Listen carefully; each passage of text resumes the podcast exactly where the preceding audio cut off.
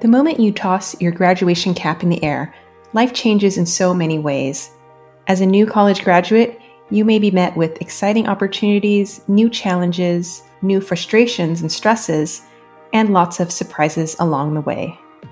Hi, I'm Grace Sun, and I'm the Director of Alumni Programs here at QuestBridge. Today, I'm excited to welcome you to our third season of The Quest Continues, a podcast where we dive into the stories and experiences of our many QuestBridge alumni.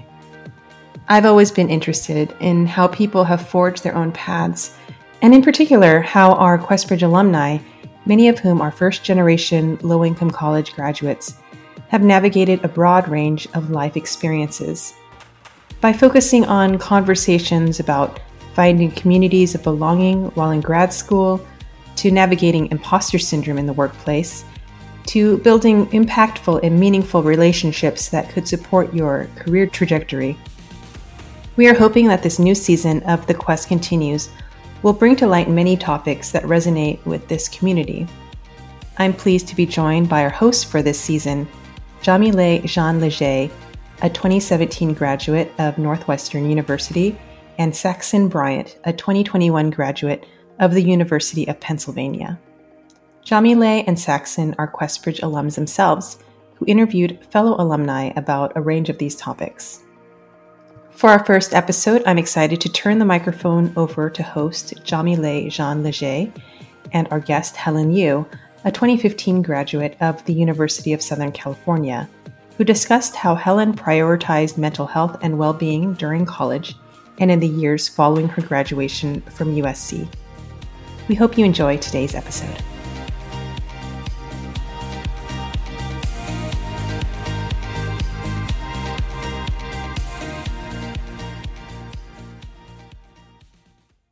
Hello, everyone. I'm Jamile, your host for today's episode. Today, we'll be talking about prioritizing mental health and wellness. As we enter different stages of our lives, we may face challenges that impact our mental health and well being. It can be difficult to balance it all. For many questies, these challenges may feel especially present as we try to maintain our well being alongside new experiences and responsibilities. Our guest today is Helen Yiu, a QB alum who graduated from USC in 2015. How are you doing today, Helen? Good. Happy to be here. Awesome. Um, well, before we discuss um, our topic, which is really centered around mental health and well-being can you just give us a bit of um, a level set and some background around your college experience and your professional path thus far so i know that you're in physical therapy would love to know more about your story and what drew you to that career of course. So um, I, am Helen. I'm originally from Brooklyn, New York. Um, my parents are two Chinese immigrants. I'm born and raised there. Um, I knew I wanted to go into physical therapy in high school. So as I was researching colleges, I came across QuestBridge because there was a great program at USC. I'm so happy I was able to get in. And um, at USC, I had a lot of great pre physical therapy programs. I always loved the the combination of science and just being able to help people with your knowledge. When I would shadow at physical therapy clinics, I thought it was so strange that everyone was so happy to be there, even though they were injured. And it's, it, I thought that was so funny. And I thought, wow, like to really be able to impact people and make them happy despite being in such a hard part of their life, I wanted to be a part of that more. So I went to USC, had a great experience. I'm sure we'll dig into that a little bit more today. Um, but I decided to go to physical therapy school after. I wanted to go back to the East Coast. So I went to PT school in Boston at MGH Institute, had a great time in Boston.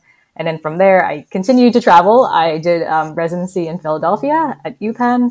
And now we're living up in Allentown, which is about maybe an hour north of Philly. My fiance, who I met at USC, he's doing his surgery uh, residency here. So we're going to be here for a few years. Thanks for sharing that, Helen. I'm a fellow um, East Coaster from Jersey. Um, so, would love to actually dive a bit more into some of that background because, as a QB scholar, I imagine you may have faced some challenges selling into college so far from home. I mean, Brooklyn to to Cali is is quite a change. How did the transition to college impact your mental health and well being? And did you adopt any habits to help you cope? That's a, great question. I when I got into USC, I thought I'm from New York. You know, I come from the most diverse city in the world. Uh, if I can be, if I can, you know, handle New York City, I can go anywhere. And I thought, oh, Los Angeles, you know, it's another city. It'll be fine. It's the same thing. Um, little that I know is very different. um, I, you know, you're dropping a 17 year old Brooklyn girl into Los Angeles, a city of, I would say it's more of many suburbs put together into a big city you everyone has to drive everywhere. The public transportation isn't the same as New York City. Um, it's much harder to get around, and just everyone. There's a bit of a culture shock in Los Angeles compared to the East Coast. I feel like maybe I just walk a little faster, talk a little faster, and they definitely could tell I was out of place when I was at USC, and I just felt that oh, I'm different here. Not in a bad way, but you just felt like you were a little of an outsider. So ironically, I didn't expect a culture shock just going to a different city for school. So that was something to adapt to at the start. It was not only strange to go so far away for school.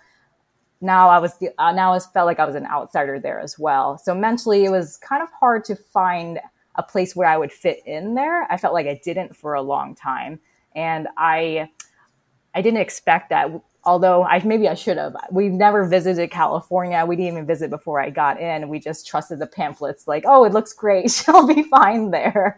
Um, but going there, I just had to find maybe a place for myself, and also just to believe that I belong there. I think like a lot of questies, you you know we do we work really hard in school, but when I went to USC. Now I was surrounded by many hard workers, but also students that maybe had more privileges in, in high school. They took a, you know, all the accelerated honor classes. They were all, all on these club sport teams. And I thought, oh my gosh, I'm just a inner city kid who was lucky enough to take these AP classes we happen to have at my high school. I played handball, which is a sport you only know in New York that no one in California obviously doesn't know. And so coming there again, they didn't know what I was used to doing in high school. So again, felt like a little of an outsider when I was there. That sounds tough. I mean, the transition really hits you. Um, and I found, even personally, that community helps a whole lot. And I can imagine, even again, moving away from your community that you knew in New York. I mean, even that must have made the transition a bit harder. What was it like to actually find your your place um, within Cali and at USC? I, I think what helped was that I realized I really wasn't the only one at USC, I would say half the student population was from California, but the other half was from everywhere else, which was incredible. East Coasters, Midwesters, but also international. There was such a big international population at USC, and I thought we're all in the we're all in the same boat. We're all coming here for a wonderful experience at USC, and we're all not home. so I think kind of bonding that way was helpful. We would go explore the city a little bit together, go eat familiar foods downtown, and kind of finding that even though we're all coming from somewhere different, we also get to share this experience and build a community that way. And that really helped. Yeah, well, I'm glad you were able to find um, that community on campus. Um, switching gears a bit, mm. what has your experience been like um, maintaining your mental health and well being post college? I mean, after college there's just more change after that. oh my gosh so, so i'm curious what that has been for you. I feel like what's actually what started in college and now continued into my life has been running to really maintain my mental health. Um, i started running in college with actually my now fiance. One day he wanted to run around campus and i was so scared because i was not a runner. But afterwards i felt better you know not only mentally but physically. And throughout college graduate school Philadelphia and also in Allentown, running has been a nice uh, on and off constant, I'll say, in my life to just have something for myself, you know, something I can work on myself physically and mentally. When I'm having a rough day, I go for a run. When I, you know, need to work out a problem, I'll work on a run. I'll go for a run. And that has especially helped me here in Allentown. Allentown is not a big city. it's not it's not diverse, you know, it's not like New York, LA or Philadelphia or Boston. So it's been quite a change moving here the last few years. And we're here because my my fiance is doing his surgery residency. So I don't know if you know, but they they work at least 80 hours a week, weekends, very mm-hmm. minimal days off and that's, you know, expected. You want them to be good surgeons, but their partners like myself, you know, what do we do in this new city where we don't know anyone? So again, kind of moving somewhere different, somewhere I'm not used to. And I'm so happy I have the hobby of running that I picked up from my time in Los Angeles because that's helped me explore this city that I don't I didn't really know from the start. Now I found my trails that I like to run. Um, and I have met people on those trails too, which is really funny that we're all just all that out there for running. And not only has that made me feel like I have something for myself, you know, he's here obviously for his training, but now I'm here. Oh, I have a good purpose here. I want to keep up my running that balances out my work, my life, and everything. I can imagine that many QB scholars, alumni, um, might face something similar actually to what you just said, especially if you're living with a partner in medical school or specifically in, in surgical residency. What has helped you improve your mental health, particularly during those difficult times? You mentioned running. Um, is there anything else that you do, or is there anything even um, even more specific about why you chose running and the impact that it's had on you? Besides running, if I, I would love to bring up that I actually did almost a support group, I'll say, um, partners of medicine, I guess we call ourselves med spouses.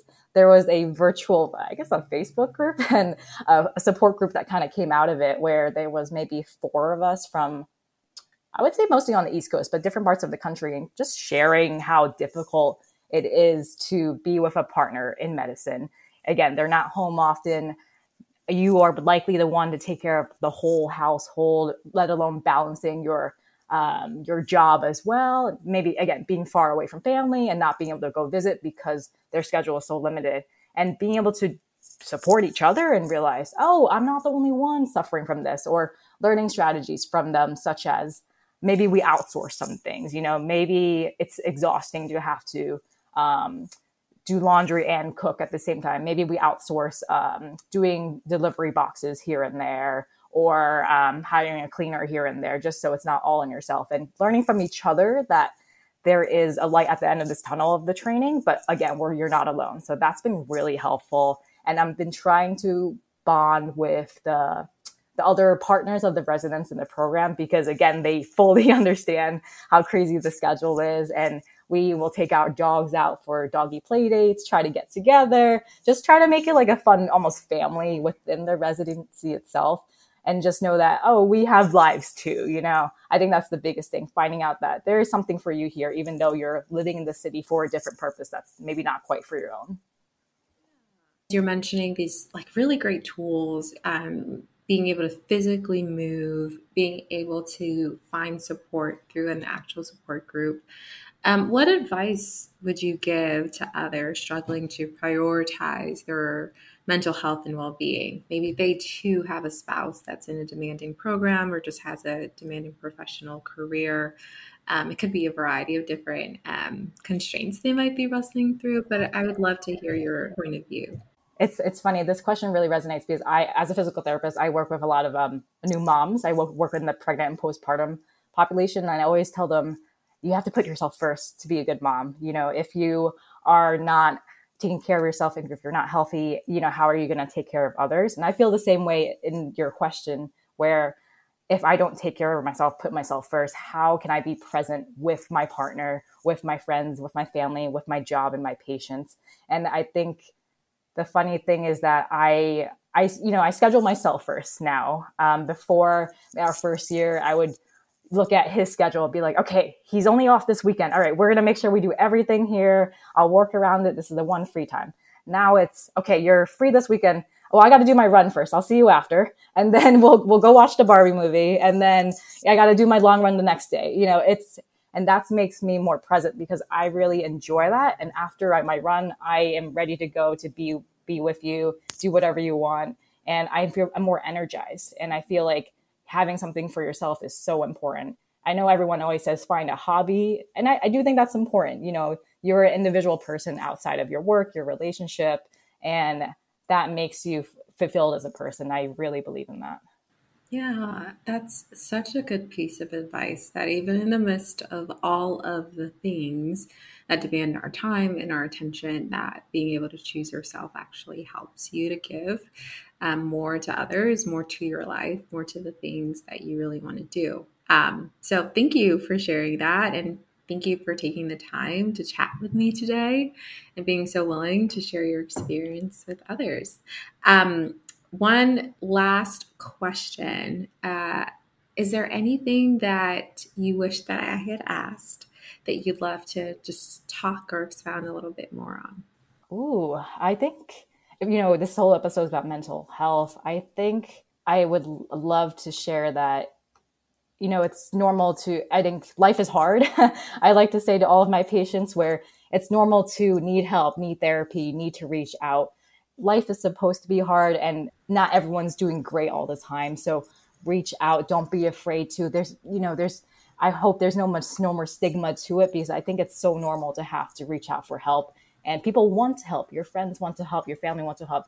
I don't want people to feel like a burden when they're going through a hard time. And I really learned that with that support group. It's, people are going through the same thing you don't even realize it and it's so nice to be to find that community yeah i think that um when i was growing up i would hear actually that life is hard and i used to think that there must be a way to kind of circumvent that that if i had more money like more financial stability would remove the hard aspects of life and i do agree now that life does have its stresses and you can't really remove them.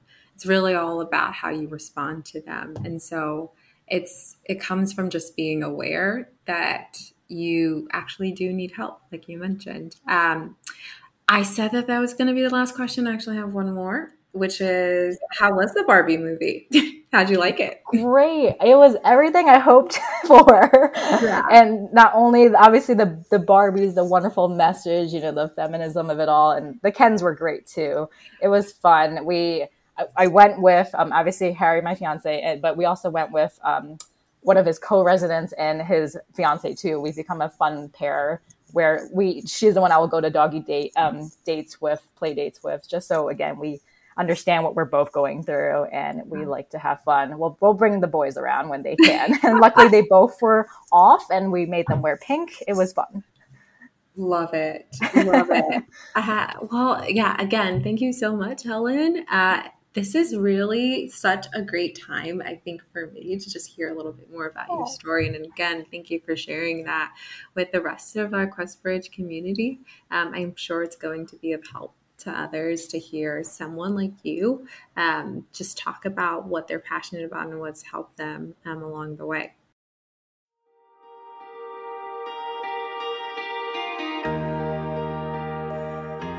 The Quest Continues is a production of QuestBridge, a nonprofit organization that connects outstanding students from low income backgrounds with opportunities at top colleges and universities.